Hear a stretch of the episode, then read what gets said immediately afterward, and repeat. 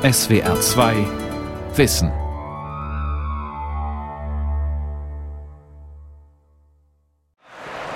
Fünf Minuten noch bis zum endgültigen Glück und Tor! Tor für die deutsche Mannschaft 2 zu 0! 30. September 2007. Endspiel um die Frauenfußball-Weltmeisterschaft in der Volksrepublik China. Deutschland gewinnt gegen Brasilien mit 2 zu 0 und wird zum zweiten Mal Weltmeister. Die Frauennationalelf ist zum Aushängeschild des Deutschen Fußballbundes geworden. Über eine Million Frauen und Mädchen verzeichnet der DFB in seiner Mitgliederstatistik. Das Frauenkicken ist heute eine Selbstverständlichkeit. Doch die Fußballerinnen in Deutschland mussten einen mühseligen und beschwerlichen Weg zurücklegen, bis sie akzeptiert und anerkannt wurden. Frauenfußball. Eine Emanzipationsgeschichte. Eine Sendung von Eduard Hoffmann und Jürgen Nenzer. Ende des 19. Jahrhunderts begannen in England und Schottland Frauenteams Fußball zu spielen und bis zu 10.000 Zuschauer anzulocken. Im deutschen Kaiserreich dagegen waren kickende Frauen noch unvorstellbar. Das weibliche Geschlecht war von Leibesübungen oder gar Wettkampfsport ausgeschlossen. Die Männer warnten vor seelischer und körperlicher Vermännlichung des schwachen Geschlechts und vor zu viel Emanzipation. Sie warnten auch davor, so schreibt Gertrud Pfister, Professorin für Sportsoziologie an der Universität Kopenhagen, dass durch Springen oder Beinspreizen die Sexualorgane der Mädchen aus ihrer Lage gebracht werden, dass Turnen einen dicken Hals, breite Hände, kurz Mannweiber zur Folge hat, dass die Teilnahme an Turn- und Spielfesten Schwächung des weiblichen Züchtigkeitsgefühls und Verminderung der Liebe zum stillen häuslichen Wirken bedeute. Spreiz- und Grätschbewegungen sowie athletische Stellungen, das heißt Ausfallschritte, Hieb- und Stoßbewegungen und ähnliches, galten als indezent. Im Zuge der Liberalisierung und Demokratisierung der Weimarer Republik erhalten Frauen 1918 zum ersten Mal das Wahl- und Stimmrecht. In den Jahren danach wird es ihnen auch möglich, sich umfassend sportlich zu betätigen. Im Frühjahr 1930 gründet die Metzgerstochter Lotte Specht in Frankfurt am Main dann den ersten deutschen Damenfußballclub. 1999, zwei Jahre vor ihrem Tod, erzählt sie in einem Interview. Und meine Idee, die kam nicht nur aus Liebe zum Fußballsport, sondern vor allen Dingen frauenrechtlerisch. Ich habe gesagt, was die Männer können, können wir auch. Das war mein Grundgedanke, einen Damenfußballclub zu gründen. Lotte Specht gibt eine Zeitungsannonce auf und es finden sich 35 fußballbegeisterte Mädchen und junge Frauen zusammen. Sie bilden zwei Teams, die regelmäßig trainieren und gegeneinander spielen. Andere Clubs gibt es nirgendwo in Deutschland. Mit von der Partie ist auch die damals 19-jährige Käthe Stumpf. Wir haben getrippelt und Starts gemacht, also Schnellstart, gell?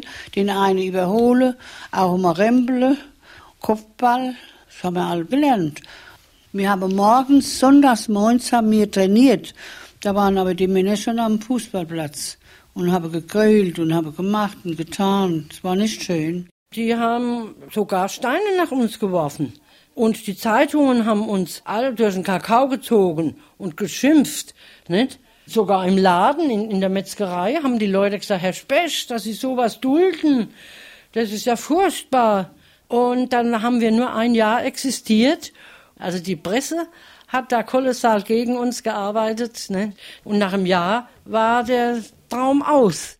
Sie wollen Fußball spielen und werden deshalb als Mannweiber, Suffragetten und Blaustrümpfe verhöhnt und beschimpft. Nach der faschistischen Diktatur und dem Zweiten Weltkrieg entdecken in den 50er Jahren wieder zahlreiche Mädchen und Frauen den Spaß am Fußballspiel. Viele kicken mit Brüdern und Freunden auf der Straße oder in Hinterhöfen. Und als 1954 Deutschlands Fußballnationalmannschaft überraschend das Wunder von Bern schafft und Weltmeister wird, möchten die fußballbegeisterten Mädchen und Frauen auch selber mal Steil-, Quer- und Kurzpässe ausprobieren.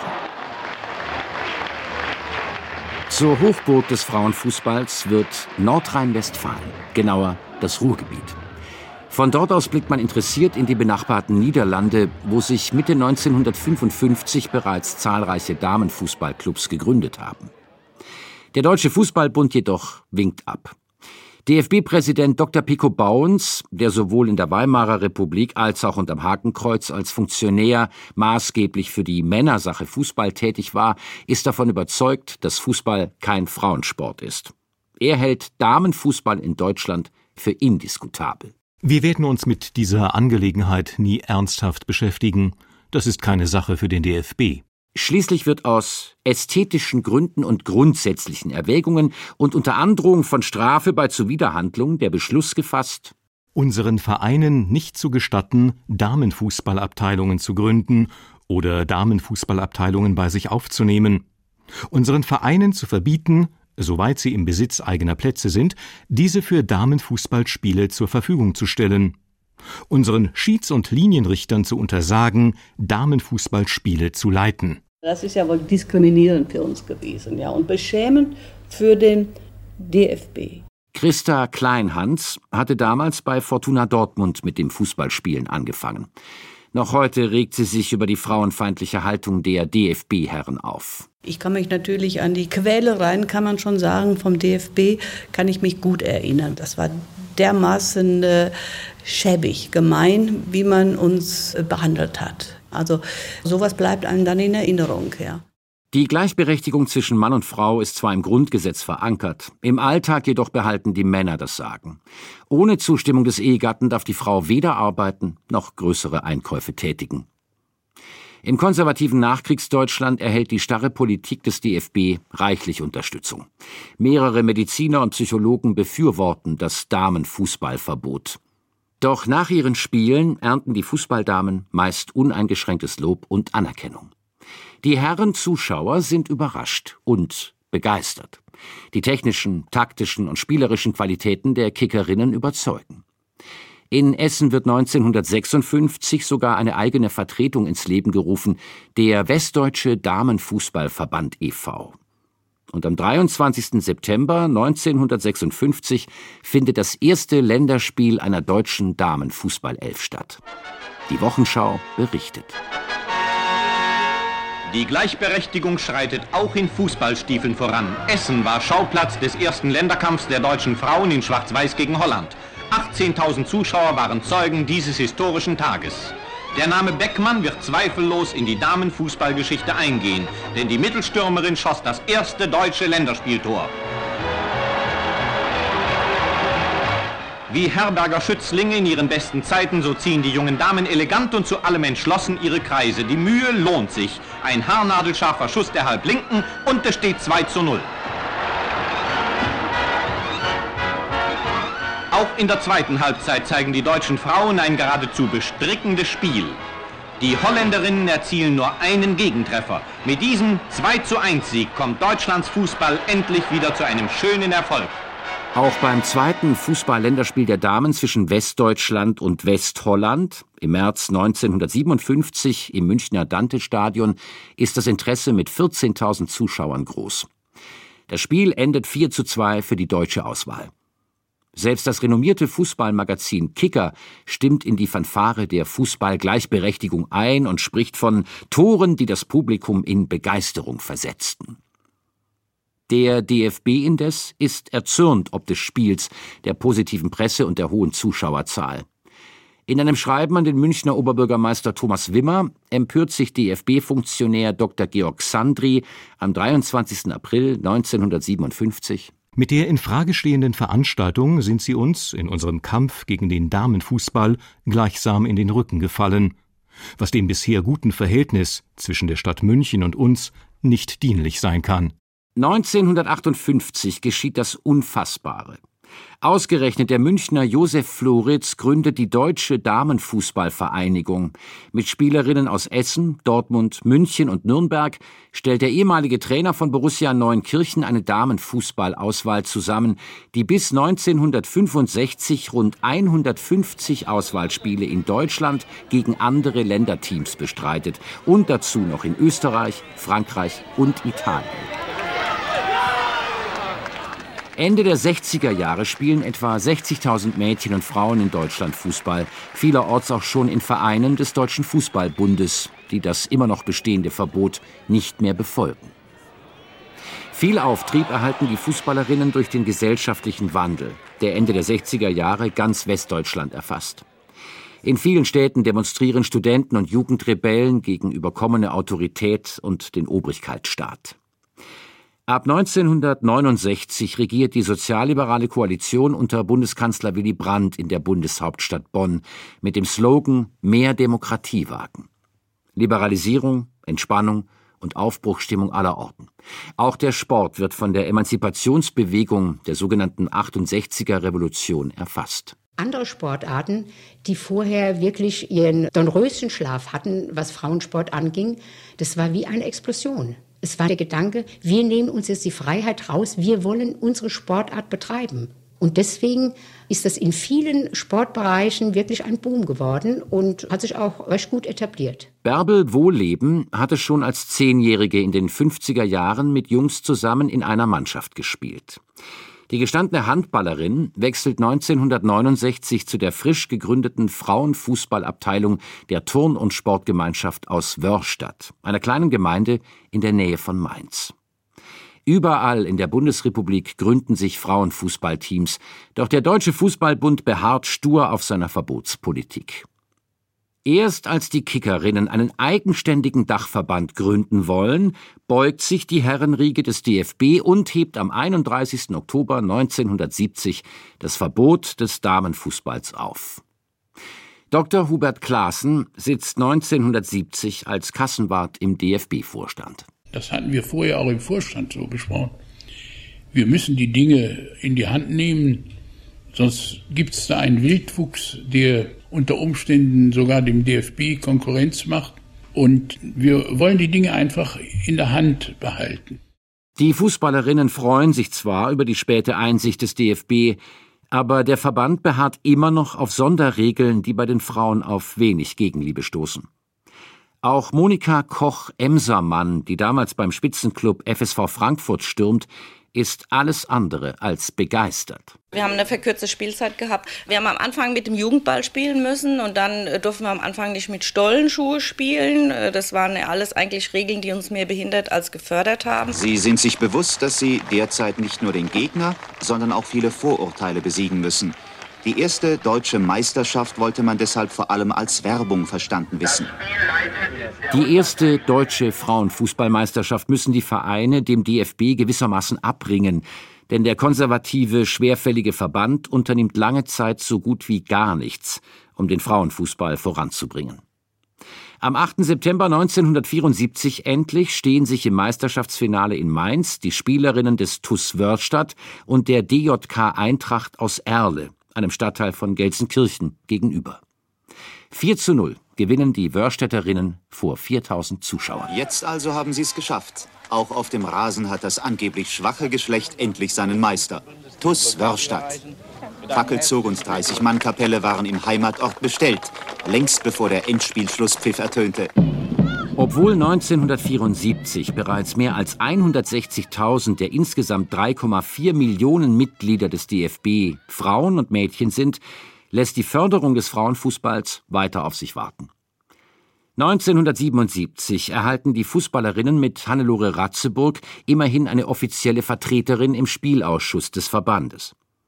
Eine weibliche Nationalelf richtet der Deutsche Fußballbund erst 1982 ein und auch dann nur auf Druck von außen.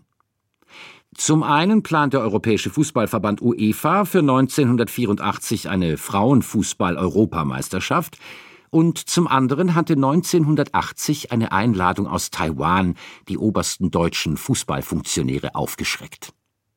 Für den Herbst 1981 wird eine Frauenauswahl zum Weltpokalturnier, einer Art inoffizieller Weltmeisterschaft weiblicher Teams in den ostasiatischen Inselstaat eingeladen.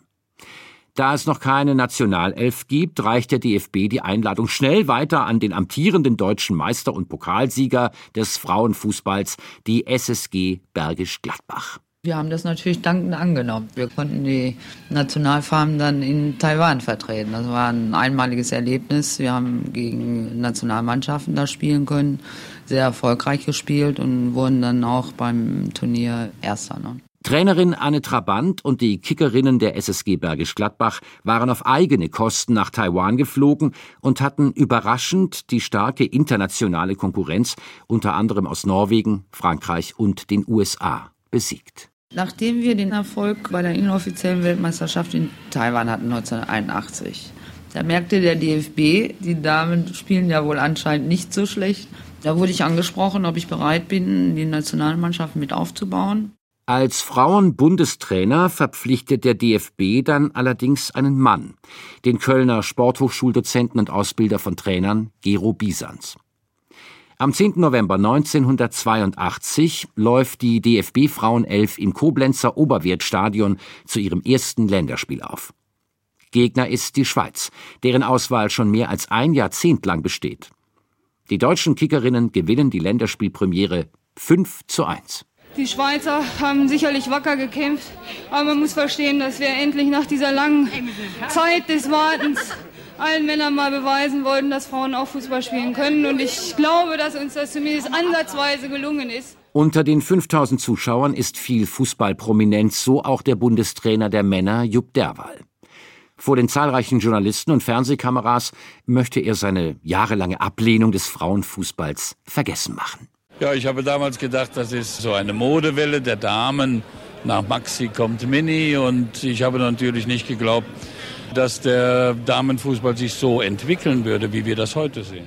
Von Förderung ist jedoch auch in den folgenden Jahren nichts zu spüren, sodass Gero Bisans mehrfach daran denkt, als Bundestrainer zurückzutreten. Weil einmal wenig Unterstützung durch den DFB da war, weil wenig Unterstützung durch meine Kollegen da war beim DFB, weil es anfangs auch nicht voranging mit allem, was Leistungsanstellung anging. Und nach drei Jahren dachte ich schon, mache ich nicht weiter.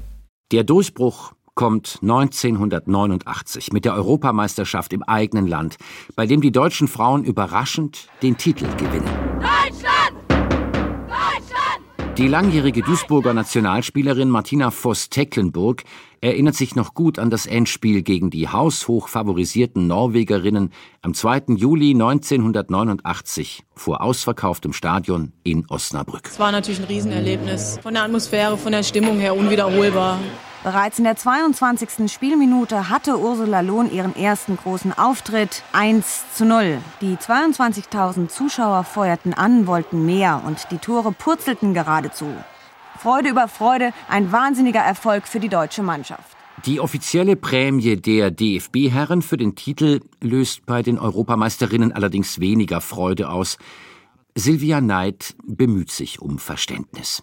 Ja, ein Kaffeeservice von Villeroy Boch haben wir bekommen und die beim DFB, die wussten jetzt natürlich auch nicht, so, was schenkt man denn jetzt? Da waren sie auch etwas überfordert und haben sie sich halt gedacht, ja Frauen, ein Kaffeeservice, wo man auch sammeln kann, weiterhin sammeln kann. Nur es war halt für uns junge Menschen, wir konnten halt recht wenig damit anfangen. Ich glaube, alle haben es dann ihren Müttern geschenkt, die sehr froh waren mit diesem Geschenk. Ein Jahr später erhält jeder männliche Spieler für den Weltmeistertitel jeweils 65.000 D-Mark als Prämie. Dennoch markiert die Europameisterschaft 1989 eine Wende im deutschen Frauenfußball.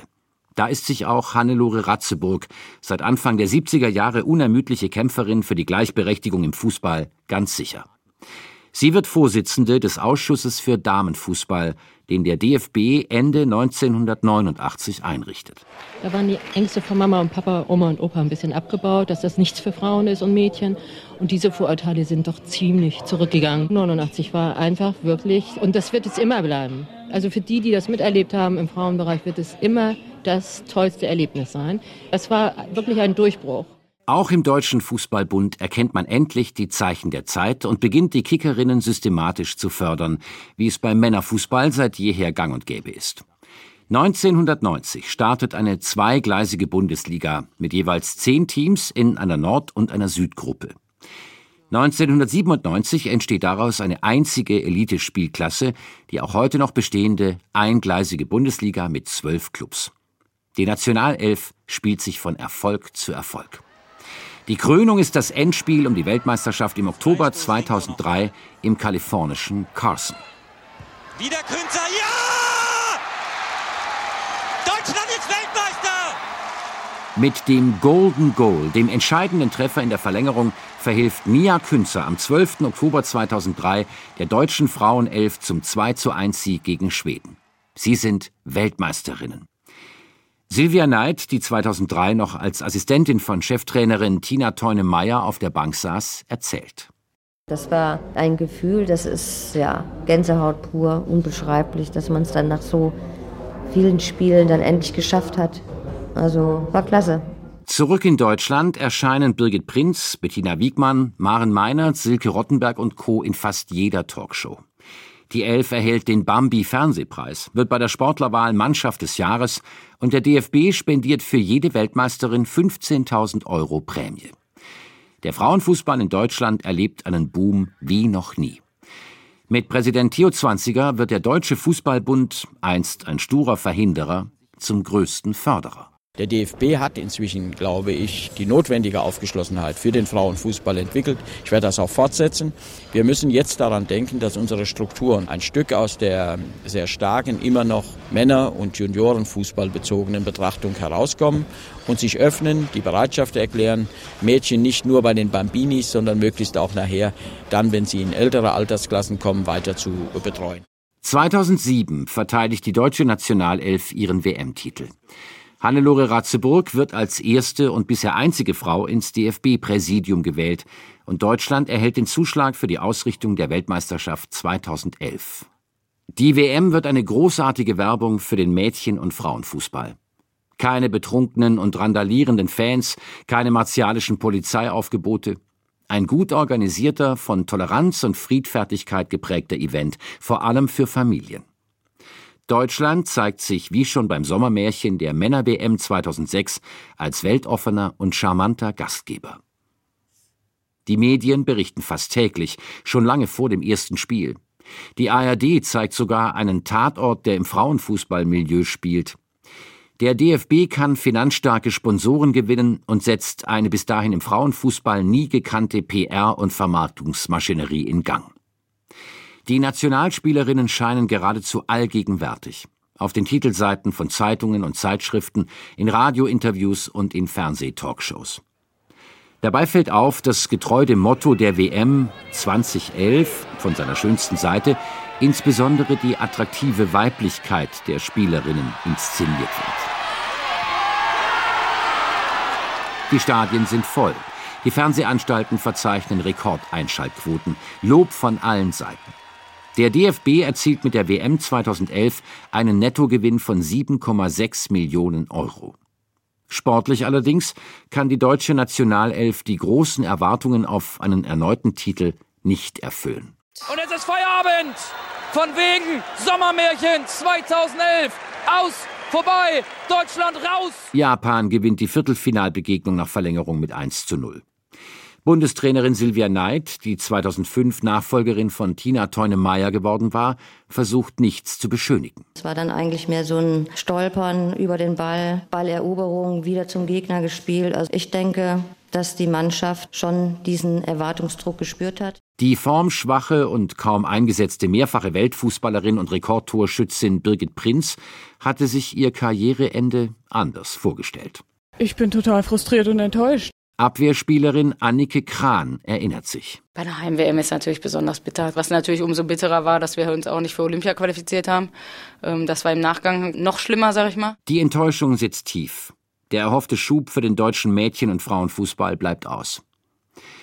2012 tritt der Freund und Förderer des Frauenfußballs, Theo Zwanziger, als DFB-Präsident zurück. Er hatte alles daran gesetzt, die Weltmeisterschaft nach Deutschland zu holen und im Vorfeld gefordert, dass das Jahr 2011 äh, so angegangen werden muss, dass nach der Weltmeisterschaft wir eine Struktur im Mädchen- und Frauenfußball in Deutschland haben, die mehr als selbsttragend ist. Von einer selbsttragenden Struktur kann aber auch im Weltmeisterschaftsjahr 2019 nicht die Rede sein. Während sich in der ganzen Welt, vor allem in England, Italien, Spanien und beim WM-Gastgeber Frankreich der Frauenfußball weiterentwickelt, herrscht in Deutschland Stagnation auf allen Ebenen. Die Attraktivität hat stark nachgelassen. Die Zuschauerzahlen sind auf Talfahrt. Bei den Länderspielen, in der Bundesliga, im DFB-Pokal. Die Mitgliederstatistik des DFB zeigt ein erschreckendes Bild. Bei den Mädchen bis 16 Jahren gibt es 2018 nur noch gut 5000 Teams, 3000 weniger als 2011. Und die große Medienpräsenz vor und während der Heim-WM ist längst Geschichte. Weltmeisterin und Olympiasiegerin Annike Kran warnt. Die anderen Nationen haben aufgeholt und wir müssen aufpassen, dass wir den Anschluss nicht verpassen. Ne? Wenn wir halt nicht mit unserer Stagnation quasi da schon so ein Stück weit sind. Und von daher, ja, muss man halt tatsächlich wieder anfangen, mehr zu machen. Die Erfolgsserie der Nationalelf geht trotz wenig überzeugendem Fußball weiter und scheint den Entwicklungsstillstand und teilweisen Rückschritt seit 2011 zu überdecken.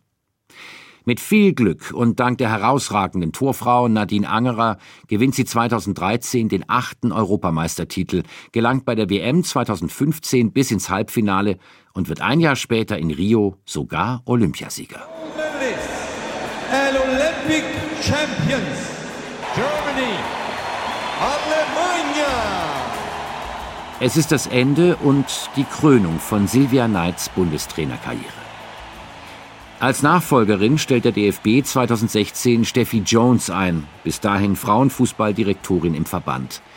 Ihre Berufung stößt in Fachkreisen auf großes Unverständnis. Die Organisationschefin der WM 2011 hat als Trainerin keine Erfahrung. Im März 2018, als die Nationalelf an der Qualifikation für die WM 2019 zu scheitern droht, wird Jones entlassen. Horst Rubesch, erfolgreicher Nachwuchstrainer bei den Männern, übernimmt zwischenzeitlich die Frauennationalelf und schafft mit den Kickerinnen die WM-Qualifikation. Im November 2018 wird er, wie abgesprochen, von Martina Voss-Tecklenburg als neuer Bundestrainerin abgelöst. Die ehemalige Rekordnationalspielerin war schon beim Gewinn der ersten Europameisterschaft 1989 dabei und hatte in den letzten Jahren erfolgreich als Schweizer Frauennationaltrainerin gearbeitet. Sie sieht durchaus die Baustellen im deutschen Frauenfußball.